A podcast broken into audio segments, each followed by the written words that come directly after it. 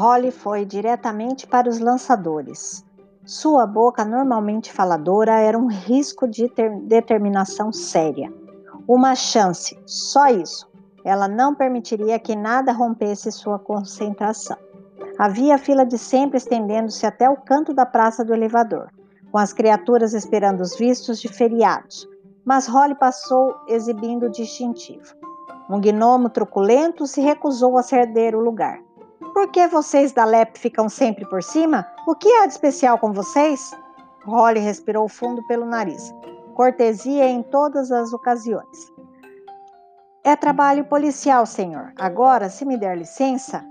O gnomo coçou o traseiro enorme. Ouvi dizer que vocês da LEP arranjam trabalhos policiais só para dar uma olhada na luz.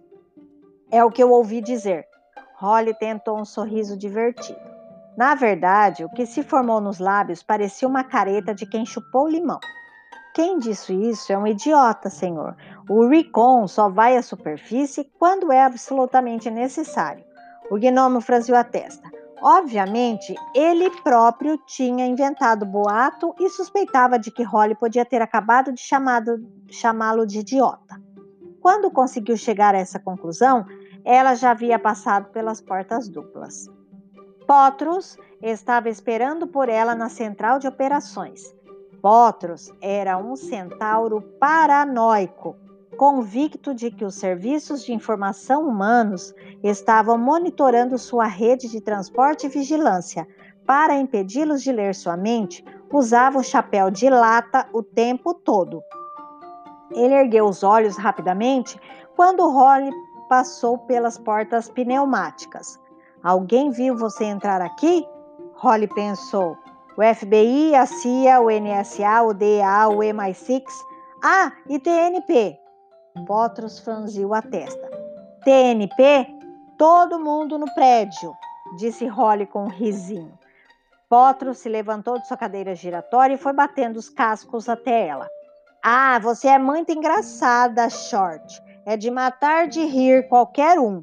Eu achava que o caso de Hamburgo podia ter tirado um pouco da sua petulância. Se eu fosse você, me concentraria no serviço atual. Holly recuperou a compostura. Ele estava certo. Certo, Potros. Dê as informações. O centauro apontou para uma grande tela de plasma que transmitia ao vivo do Eurosat. Este ponto vermelho é o Troll. Está indo para Martina Franca uma cidade fortificada perto de Brindisi.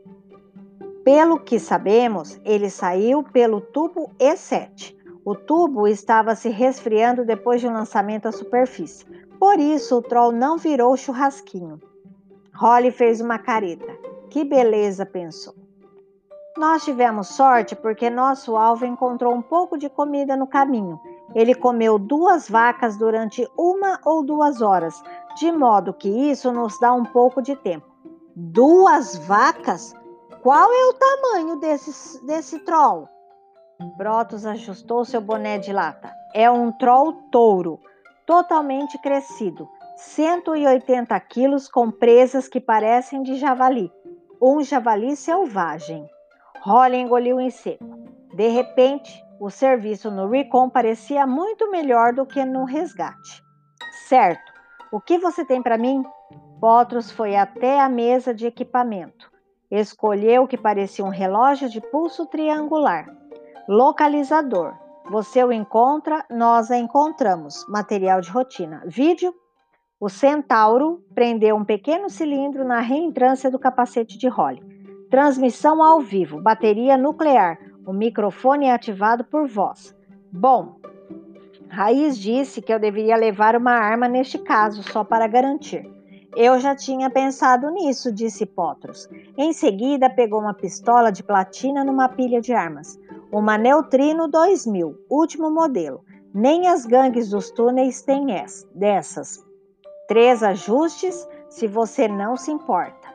Chamuscado, bem passado e carvão. Alimentação nuclear também, por isso tome cuidado. Esse neném viverá mil anos mais do que você. Holly prendeu a arma leve no coldre do ombro. Estou pronta, acho. Potros deu um risinho. Duvido. Ninguém está realmente pronto para um troll.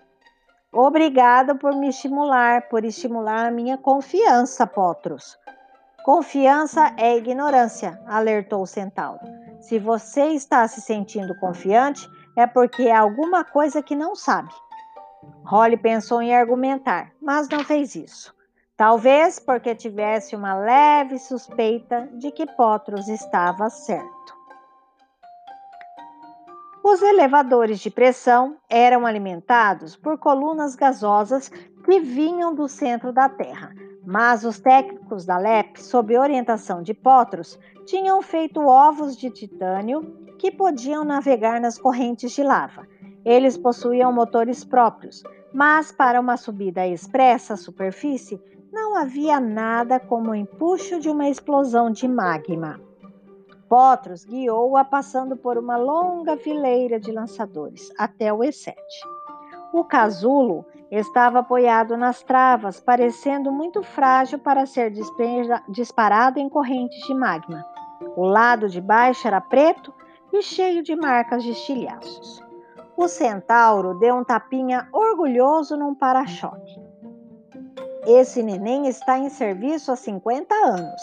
É o modelo mais antigo dos lançadores. Holly engoliu em seco. Os lançadores a deixavam nervosa o suficiente, mesmo sem andar numa antiguidade. Quando ele vai sair de linha, Potros coçou a barriga peluda. Com as verbas como estão, só quando acontecer uma fatalidade. Holly abriu a porta pesada e o lacre de borracha cedeu sibilando.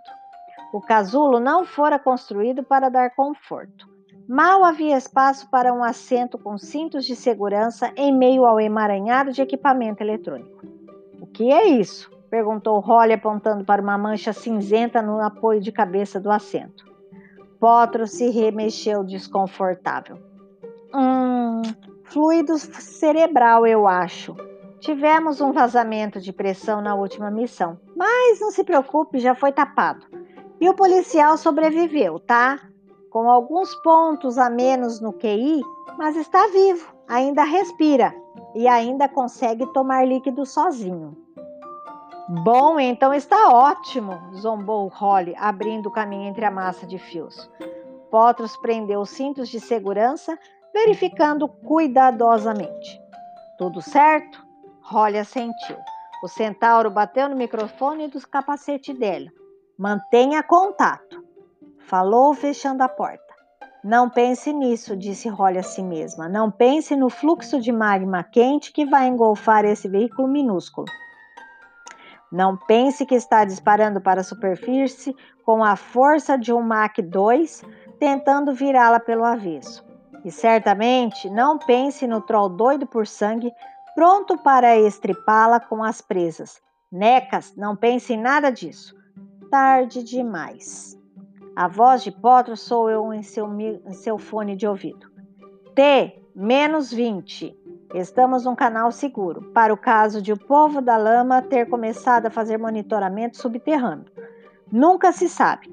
Um petroleiro do Oriente Médio interceptou uma transmissão uma vez. Foi uma confusão só. Holly ajustou o microfone do capacete. Concentração, Potters. Minha vida está nas suas mãos aí fora. Ah, certo, desculpe. Nós vamos usar os trilhos para deixá-la no posto principal do E7. Há um jorro vindo a qualquer minuto. Ele deve fazer você atravessar os primeiros 100 cliques. Depois você estará por conta própria. Holly sentiu envolvendo os, os dois joysticks com os dedos. Houve um ruído soprado quando os motores do casulo se ligaram. O minúsculo veículo balançou, balançou nos suportes sacudindo Holly como uma conta num chocalho. Ela mal podia ouvir Potros falando em seu ouvido. Agora você está no tubo secundário. Prepare-se para voar, Short. Holly pegou um cilindro de borracha no painel e pôs entre os dentes. Não adiantava ter rádio de comunicação se você engolisse a língua. Ela ativou as câmeras externas e pôs a tela de visão. A entrada do E7 se aproximava lentamente. O ar tremeluzia no brilho da luz de pouso. Fagulhas de um branco incandescente caíam no túnel secundário.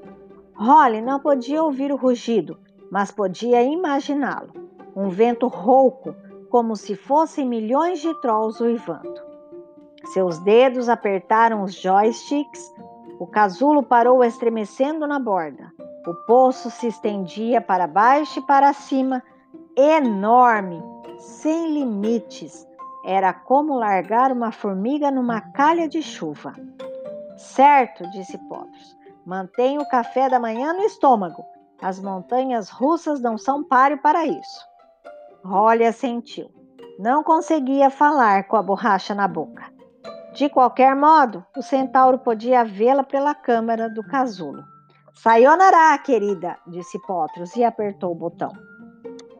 A trava do casulo se inclinou jogando Holly no abismo. Seu estômago se apertou enquanto a força G assumia o controle, arrastando-a para o centro da Terra. O departamento de sismologia tinha um milhão de sondas lá embaixo, com uma taxa de sucesso de 99,8% na previsão de explosões de magma.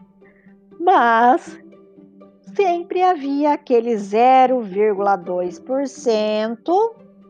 Melhor não pensar nisso.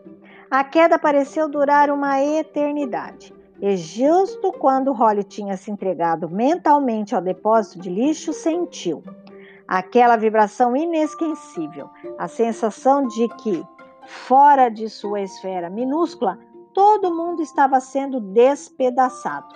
Aí vem. Barbatanas, disse ele, cuspindo a palavra em volta do cilindro. Potros pode ter respondido. Ela não podia mais ouvi-lo. Holly nem podia ouvir a si mesma, mas via pelo monitor as barbatanas de estabilização deslizando para fora. A explosão pegou-a como se fosse um furacão, a princípio, fazendo o casulo girar até que as barbatanas começaram a agir. Rochas semiderretidas descascavam a parte de baixo do veículo, lançando-o contra as paredes do poço. Holly compensava com movimentos bruscos os joysticks. O calor era tremendo no espaço confinado, o bastante para fritar um humano, mas os pulmões das fadas são feitos de material mais forte.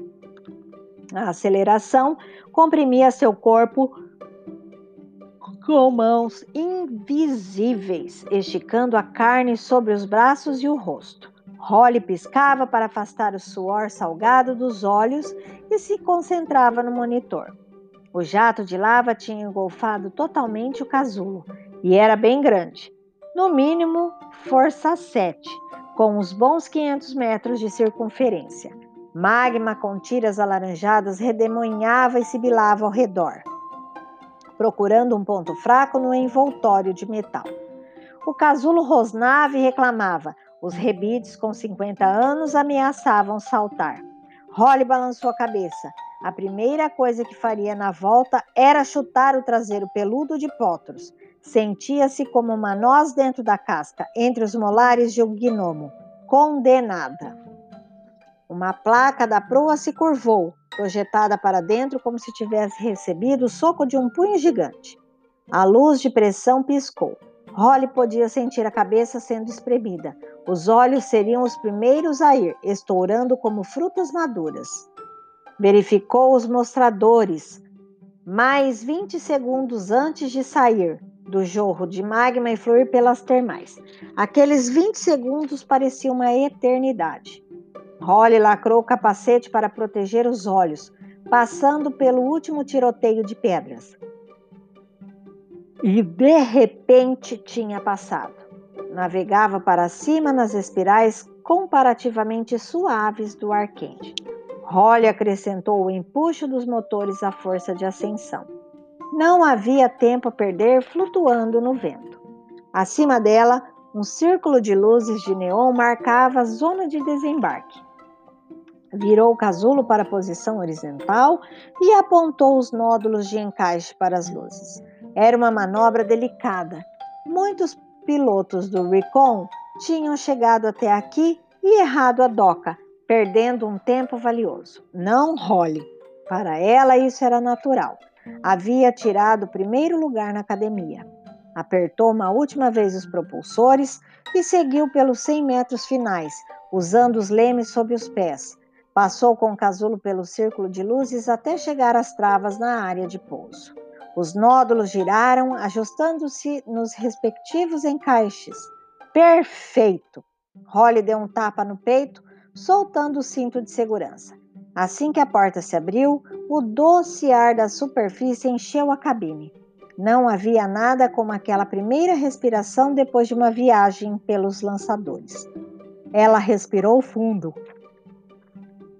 limpando dos pulmões o ar viciado do casulo. Por que o povo tinha saído da superfície?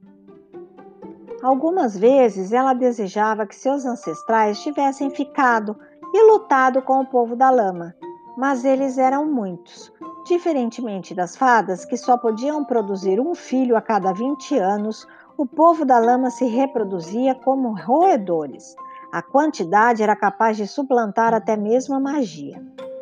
Apesar de estar desfrutando o ar da noite, Holly podia sentir o cheiro de poluição. O povo da lama destruía tudo com que fazia contato. Claro que eles não viviam mais na lama, não neste país, pelo menos. Ah, não! Grandes residências elegantes com cômodos para tudo: cômodos para dormir, cômodos para comer, até um cômodo para fazer as necessidades dentro de casa. Holly estremeceu. Imagine fazer as necessidades dentro de casa, coisa nojenta. A única coisa boa em fazer as necessidades eram os minerais que voltavam à terra. Mas o povo da lama tinha conseguido estragar até isso, tratando a coisa com garrafas de produtos químicos azuis. Se alguém tivesse lhe dito há 100 anos que os humanos estariam tirando as substâncias férteis dos fertilizantes, ela mandaria que eles fizessem uns furos na cabeça para entrar ar. Holly pegou um par de asas no suporte. Eram ovais duplas, com o motor desajeitado. Gemeu, libélulas. Ela odiava aquele modelo. Motor a gasolina, se você não se importa, e mais pesado do que um porco mergulhado na lama. O beija-flor Z7 é que era transporte, silencioso como um sussurro, com bateria solar refletida por satélite, capaz de levar você em duas voltas ao redor do mundo. Mas de novo eram os cortes no orçamento. No pulso, o localizador começou a emitir bips. Estava na, na área de alcance. Holly saiu do casulo para, para a plataforma de desembarque. Estava dentro de um monte de terra camuflado, comumente conhecido como Fortaleza das Fadas. De fato, o povo costumava viver neles até que precisou ir mais para o fundo.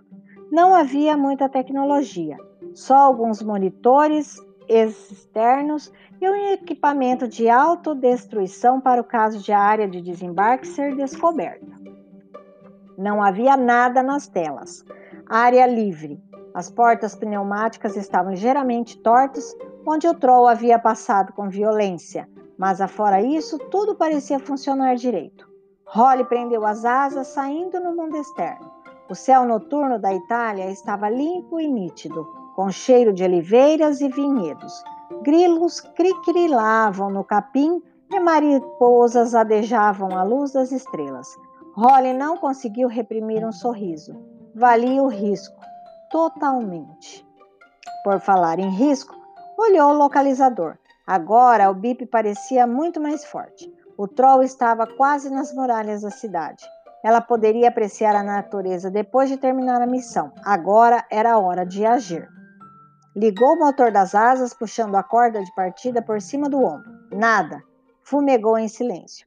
Cada criança mimada em refúgio tinha um beija-flor para as férias na selva. E ali estava a gente da LEP com asas que eram lixo mesmo quando novas. Puxou a corda de novo e de novo. No terceiro puxão, o motor pegou, soltando um jorro de fumaça e gases na noite. Já era hora, grunhiu ela, abrindo o afogador ao máximo. As asas bateram até estabelecer um ritmo constante e não sem algum esforço. Levantaram a Capitã Short para o céu noturno. Mesmo sem o localizador, seria fácil seguir o troll. Ele havia deixado uma trilha de destruição maior do que um escavador de túneis. Holly voava abaixo, desviando-se entre a névoa e as árvores, seguindo o caminho do troll. A criatura enlouquecida tinha aberto uma faixa pelo meio de um vinhedo, transformado um muro de pedra em entulho e deixado um cão de guarda ganindo debaixo de uma cerca viva. Então ela voou sobre as vacas. Não foi uma visão bonita. Sem entrar em detalhes, digamos apenas que não restou muito mais do que chifres e ossos e cascos. Agora o bip vermelho soava mais alto.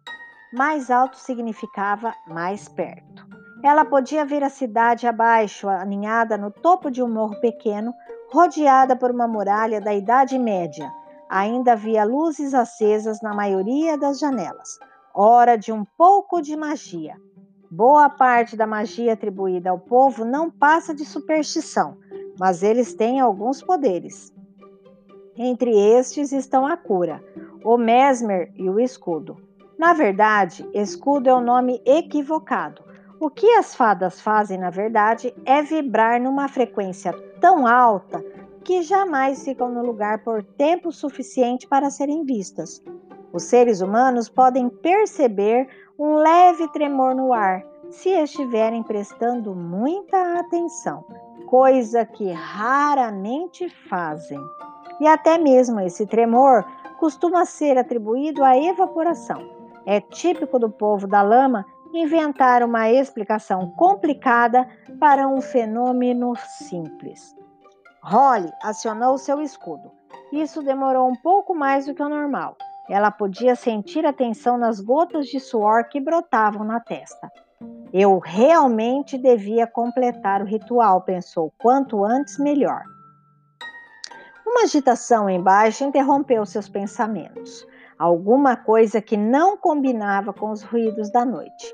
Holly ajustou a velocidade das asas e desceu para olhar de perto. Só olhar, lembrou a si mesma, esse era o seu serviço. Um oficial da Recon era mandado pelos tubos de lava para encontrar o, o alvo, enquanto os rapazes do resgate pegavam um belo lançador acolchoado. O troll estava diretamente abaixo dela, batendo na muralha externa da cidade que estava se partindo em nacos sob seus dedos poderosos. Holly ficou boquiaberta. O cara era um monstro, grande como um elefante e dez vezes mais maligno. Mas essa fera específica era pior do que maligna, estava apavorada. Controle, disse Holly ao microfone. Fugitivo localizado, situação crítica aqui em cima.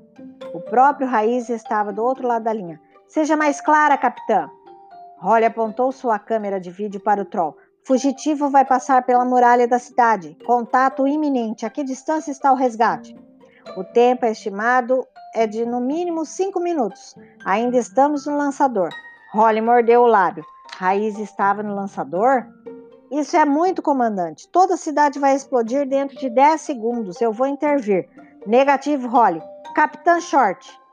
Você não tem convite. Você conhece a lei. Mantenha a posição. Mas, comandante, Raíza interrompeu. Não!